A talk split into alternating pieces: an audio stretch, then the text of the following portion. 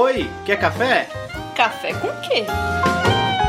Café com Dungeon!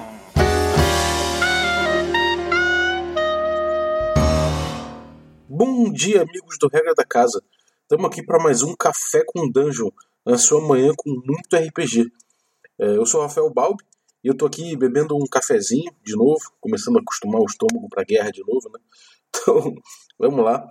Hoje eu vou falar sobre uma coisa que a gente já pincelou é, de leve em outro programa, mas que eu vou entrar mais a fundo agora, que é uma questão para os mestres. Será que você mexe no, no, nas estatísticas dos seus monstros, dos seus inimigos que você propõe para o grupo durante o combate?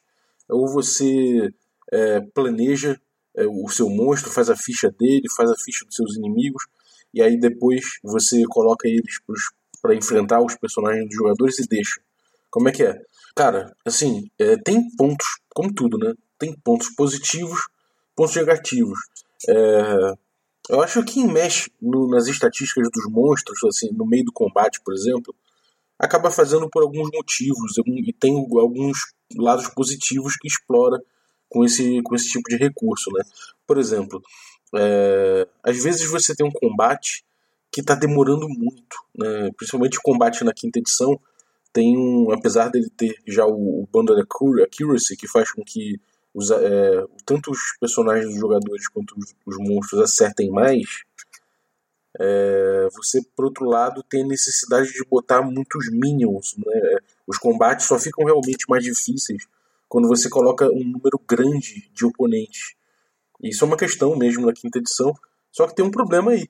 Quanto mais oponente você coloca num combate, mais demorado esse combate fica.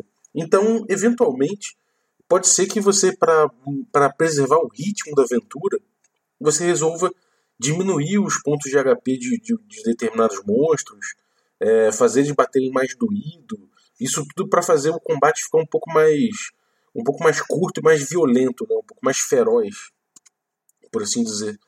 É, ou de repente, pelo contrário, né? você de repente colocou aí uns monstros, sei lá, o Hobgoblin tá, tá bem pesado, de repente você colocou um Hobgoblin no primeiro nível, que é uma coisa que em outros D&D dava para botar mais tranquilo, e agora um monte de Hobgoblin tá batendo os personagens e vai matar todo mundo se, se eles não fugirem.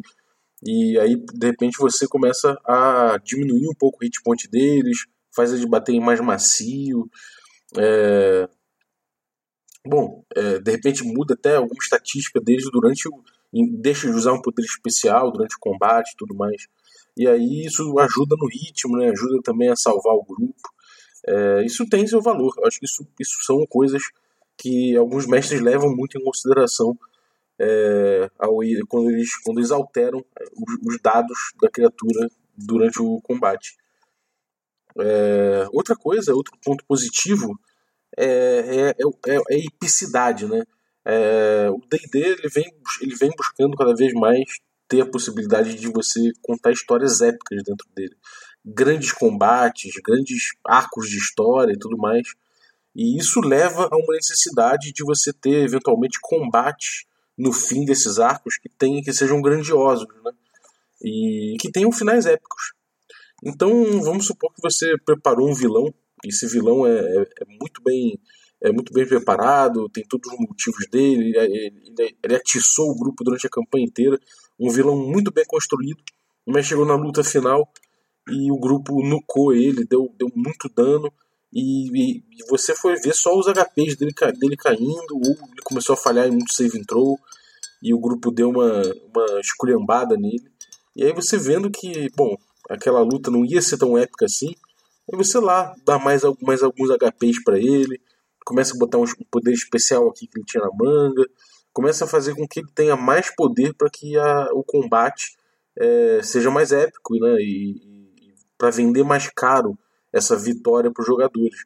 E, e, muitos, muitos mestres sabem usar isso muito bem e fazem lutas finais realmente épicas e memoráveis. Né?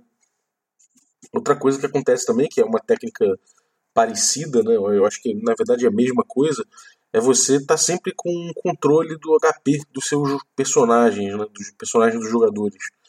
E aí você sabe mais ou menos quanto que que vai bater ali. O, se, se, se o cara aguenta 4 pontos de, de dano, você de repente joga o dado e dá 3 de dano se você usa o escudo do mestre e tudo mais. É... Enfim, você tem esses pontos positivos aí, que são basicamente você ajustar o grau do desafio conforme você vai vendo que ele funciona ou não na mesa do jeito que você pensou. É... Bom, eu, não vou dizer aqui que isso é, é, um jeito certo, um jeito errado de jogar. Muita gente usa, muitas mesas são incríveis ainda assim. É, falando pessoalmente, eu já tive ótimas experiências com mestres que fazem isso, é, em maior e menor grau. Né?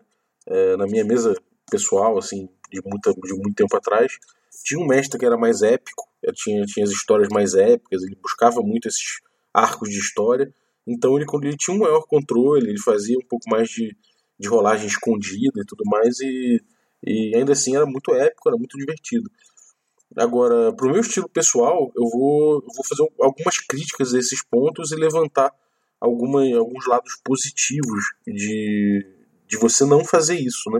De você não mexer no HP do monstro, você deixar os jogadores é, comerem o HP deles de acordo com, com a performance do grupo. É, você não mexer no dano que eles dão, não mexer no número de ataques, poderes especiais. Eu sou, eu, eu particularmente, prefiro jogar com, com aquilo que eu tenho na mão. Né? É, a primeira coisa, a primeira crítica que eu, que eu faço, né? O, a essa coisa da epicidade, né? A gente, quando a gente pensa em arco de história, a gente pensa em um desfecho dramático e tudo mais, é muito é uma coisa que o mestre foi tocando com base nos jogadores, mas é uma ideia muito do mestre, né? Será que será que quando o mestre pensa que aquele final ali vai ser épico de determinada forma, se não acontecer daquela forma que ele pensou, não vai, vai deixar de ser épico mesmo? Será que o grupo matando um inimigo é, é, é muito esperado Será que o grupo matando ele de cara, será que não vai ser épico igual? Será que não vai ter um gosto especial de vitória? De repente o grupo pesquisou bem eh, as fraquezas dele, o grupo se preparou bem para o combate, o grupo foi lá e performou muito bem e teve sorte. Será que aquilo ali não deve ser premiado, talvez, com uma morte prematura daquele monstro? Será que isso não vai ser tão épico quanto? É, e outra, uma questão até um pouco mais profunda. Se é o mestre está dizendo que aquilo vai ser épico ou não, ou o que vai ser épico na história, ele está de repente puxando um pouco mais de poder narrativo para ele, né? Ele está centralizando nele a ideia do que, que é o épico para aquele momento. Então, talvez isso não seja, não, não seja o melhor recurso para você usar em termos de liberdade para os jogadores. É... Outra coisa é o ajuste do desafio, né? uma, uma crítica a essa coisa de você ajustar o desafio é... do, do monstro, do, do, ou do, do NPC, enfim.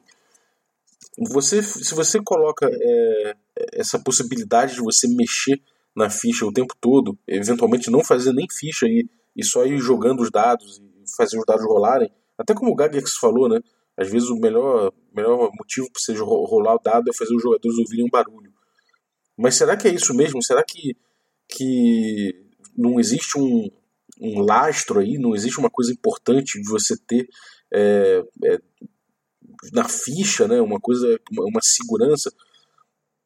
Será que se você não de repente aprender é, a, a, controlar melhor o boneco, né, fazer aquele, aquela bonecagem, né, você olhar, entender o inimigo que você está na mão, entender o, o bicho que você tem ali e falar, bom, deixa eu controlar o desafio usando melhor esse personagem, usando melhor esse lá, esse, esse pack de kobolds aqui. Como é que será que eles se organizam no ambiente deles? Será que eles não, não criam armadilhas em volta? Será que eles não têm uma sociedade que apoia eles de determinada forma, que, que tem uma coesão social que, que torna difícil o combate um pouco mais? Será que, será que o Beholder ele, ele vai entrar num combate num, num, lugar, num lugar que desfavoreça o uso das habilidades dos olhos dele? É, a mesma coisa um, um, dragão. Será que o dragão é, Será que o dragão ele vai se colocar num ambiente que seja desfavorável para ele em qualquer momento entrar num combate? Então, de repente, quando você se como mestre começa a usar muito esse subterfúgio de, de mudar um, na, os atributos do, do, do, do desafio ali do, do monstro tal para fazer o combate ficar mais difícil, você na verdade está mascarando um, um erro que você teve em não usar o, personagem, o boneco da melhor forma possível, né? É, então, assim, é, é uma coisa que é importante você dosar e você entender bem. É, e, aquilo, se você colocou o desafio, usou ele da melhor forma possível, ainda assim o grupo superou, aí é de se pensar se você, se você não está podando uma vitória do grupo. É, um terceiro ponto é o que é uma crítica que eu faço a, a essa coisa de você tunar o monstro no caminho, é, é uma questão de confiança. A partir do momento que os jogadores descobrem que o mestre dá sempre um de dano a menos em você para você não morrer, é, a partir do momento que você percebe que o, os dados de vida dos monstros, né, os pontos de vida dos monstros duram tem uma duração meramente dramática e não e não gameística, né, não, não no jogo. Será que faz, faz sentido você, como jogador, pensar em milhões de táticas diferentes, pensar numa performance muito genial? Né? Será que vale a pena isso? Porque no final das contas, se você performar muito bem, ainda assim o mestre vai lá e vai tunar o personagem, o, o desafio para que dure mais, dure menos, para a vontade dele, né? É, isso no fim das contas faz com que os jogadores percebam aos poucos que o, o mestre está dando apenas uma ilusão de escolha, né? Porque no fim quem está dizendo quando o grupo vai vencer, vai perder, quem vai morrer, quem vai viver é o mestre. Então é, é o risco é que comece a ficar sem graça e aí depois de você recuperar essa, essa confiança só jogando dado aberto o tempo todo mesmo e mostrando que você não está não tá mudando as coisas. É... Enfim, por outro lado, né, se você, você rolar o dado aberto e não, não controlar o, o, essa, essas, essas estatísticas dos monstros de acordo com a cena, aí você pode ter um problema, claro, de ritmo. Aquele combate que você pensou lá pode durar muito tempo, pode ser que fique chato. Né? Mais que você seja bom no, no seu combat full, né? suas habilidades de mestre em conduzir o combate, fazer o combate ficar vivo, mesmo assim, num combate muito longo, ele pode ficar maçante, pode ficar chato. É... Se você ignorar também esse tipo de coisa, o, o, ritmo, né, você também pode acabar perdendo em epicidade, né? E aí, de repente, só porque você teimou em não mexer nas coisas, não mexer nos atributos, o grupo foi lá, matou e de repente foi fácil demais só. Né? E só quando é fácil demais, sem que o grupo tenha se esforçado para isso, também pode ser bem anticlimático. É... Bom, e, enfim, o ajuste do desafio também pode ser um problema. Se você não mexe nos atributos ali durante o jogo, pode ser que um, um desafio seja muito forte e o teu, teu grupo morra. Então eu vou dar algumas sugestões aqui para você que quer fazer do jeito que eu estou propondo, né, do jeito que eu acho melhor, e, mas você não sabe ainda muito bem como e se sente inseguro em não fazer esse, essa mudança de estatísticas on the fly. A sugestão que eu dou é o seguinte: se, o, se você programou um, um, um, um final, uma luta final e tudo mais, e ele morreu porque ficou muito fraco, deixa morrer. Deixa ele morrer fraco daquele jeito. Pensa em consequências disso, pensa em consequências de como ele morreu, do, da morte dele. Pensa se, se de repente aquilo ali tem desdobramentos interessantes que você possa que você possa utilizar no futuro. E aí deixa o grupo comemorar, deixa o grupo ficar feliz. E depois você volta mais duro ainda com uma coisa pior, alguma coisa mais, mais alguma consequência mais, é, mais severa da morte daquele, daquele personagem. É, não para punir, claro, mas é para propor, né, para você fazer aquela história andar. É, outra coisa é pensar em, é, é caso você pense, é, caso o, o, desculpa, caso o encontro saia mais forte, você, você sempre pensar no encontro com possibilidade de fuga, com um caminho possível de fuga, evitar pensar um combate dentro daquela pedreira do Jaspion, né, que não tem para onde fugir, não tem o que fazer, é só o personagem, os personagens dos jogadores contra o desafio, contra o monstro, contra o NPC, e não tem o que fazer ali, porque não tem fuga, não tem um cenário interessante, não tem nada em jogo a não ser a própria luta. Então, se você não desenhar o combate assim, é, a, a morte passa a ser um risco que os jogadores voluntariamente recorreram, né? Então, vocês não fugiram de um combate quando viram que estavam perdendo e tudo mais, aí a culpa não é sua e a, a história simplesmente se desenvolveu por uma fuga ou por alguma, por alguma morte dos personagens.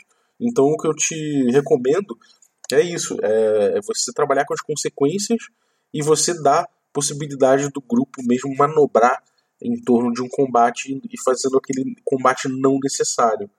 É, bom, eu acho que é isso. Espero que vocês tenham curtido aí essas dicas aí para você. Quer dizer, nem dicas, né?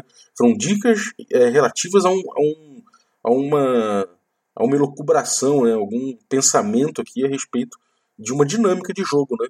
É, de como o mestre pode é, fazer esse, esse controle aí das estatísticas dos monstros e dos desafios. Então, fala como você faz aí na tua mesa, manda um feedback pra gente. Se você usava de outra forma e passou a usar do jeito que eu recomendei aqui, manda um feedback também, fala como é que foi, como é que não foi. Diz o que, que você acha sobre isso e vamos debater aí, cara. De repente a gente faz um outro programa com lendo as experiências de vocês e debatendo em cima. É... Se você está ouvindo esse podcast na quarta-feira, lembra que tem nossa mesa presencial no Twitch é twitch.tv barra regra da casa, às 21 horas. A gente já, atualmente está jogando Tales from the Loop e deve seguir com outros jogos aí por mais algumas semanas. De repente a gente visita Cthulhu, visita outros jogos aí, outros sistemas, de, antes da gente voltar com a nossa campanha de D&D Quinta Edição, Magic Punk, que está no hiato entre a primeira e a segunda temporada. Você encontra nossos vídeos também de tanto das lives quanto os vídeos, quanto vídeos de outra natureza, vídeos cômicos e vídeos de, de, de sacanagem, a gente bebendo no bar falando besteira de RPG. Você pode ver no YouTube, é, youtube.com.br da casa e nosso, nossas redes sociais e tudo mais, está tudo lá é, no, no, nosso site regradacasa.com.br. Então fica ligado aí. É, se você curtiu também, pode dar um depoimento no iTunes pra gente, ajuda a gente a crescer. Pode dar um 5 estrelas também se você curtiu muito. Ajuda também o canal, a crescer. E compartilhe o nosso, nosso, nosso conteúdo riquíssimo aí com seus amigos. Então é isso aí, um abraço, até a próxima.